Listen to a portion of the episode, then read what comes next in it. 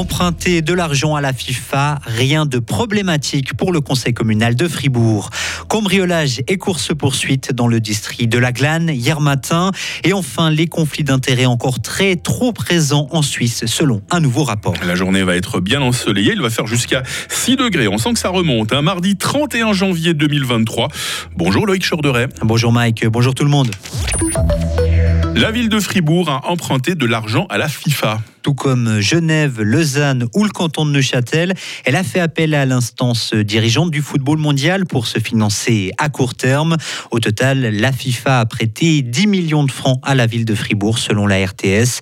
Mehdi Piquant revient sur ce système d'emprunt. L'emprunt a été fait l'année dernière durant une période de deux mois car la ville avait besoin à court terme de liquidités pour payer des factures notamment. Ce prêt a été possible grâce à la plateforme Loanbox. C'est une start-up basée à Zurich qui met en relation des collectivités publiques avec des prêteurs comme des banques, des assurances, mais aussi donc la FIFA. La commune fait une demande de prêt et reçoit ensuite plusieurs offres sur la table. La ville de Fribourg a choisi la proposition la plus attractive d'un point de vue financier, entendez avec le taux d'intérêt le plus bas. La FIFA est au cœur des polémiques, mais aucun critère éthique n'entre en ligne de compte dans la procédure et la ville l'assume. Écoutez le conseiller communal en charge des finances, Laurent Dietrich. Le problème, c'est quelle est la limite qu'on fixe? Qu'est-ce qui est éthique, pas éthique? On a vu tous les scandales des établissements bancaires. Il peut y avoir d'autres institutions. Moi, j'ai pas la liste en tête des institutions qui prêtent de l'argent, mais voilà, il peut y avoir plein de critères différents.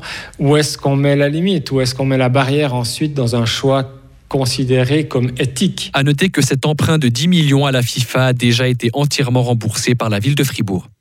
Et la ville ne compte pas changer sa politique d'emprunt pour le moment. Le canton de Fribourg, lui, ne débloque pas de moyens importants pour lutter contre l'arrivée du frelon asiatique. L'enveloppe se limitera à 20 000 francs par année et elle servira à engager des experts pour former les apiculteurs.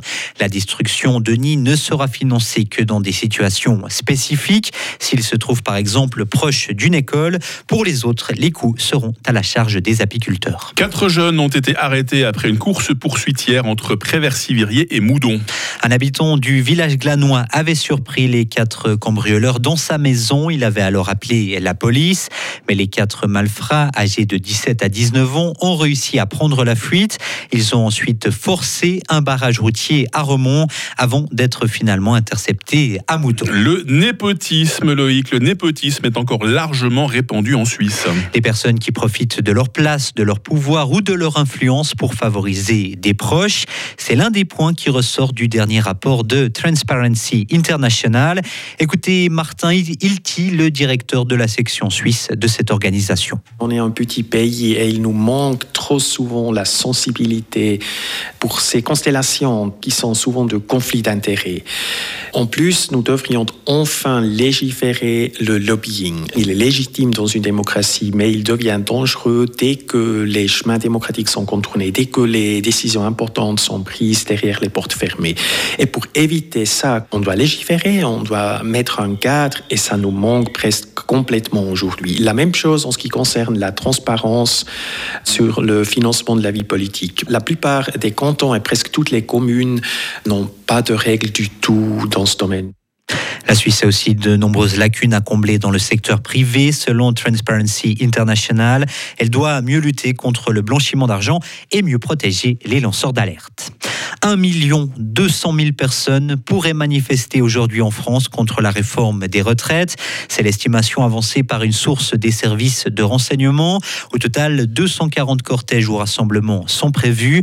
Et côté sécurité, 11 000 policiers et gendarmes seront mobilisés pour encadrer les manifestations. Le Danemark a décidé d'accorder l'asile à toutes les femmes et filles afghanes.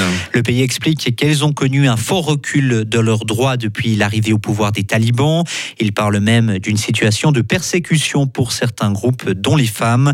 Le Danemark va aussi réexaminer les demandes d'asile refusées après la prise de pouvoir des talibans. Et enfin, les ventes de scooters ont ralenti en Europe après avoir connu un boom au début de la pandémie. Elles ont baissé de plus de 3% l'année passée.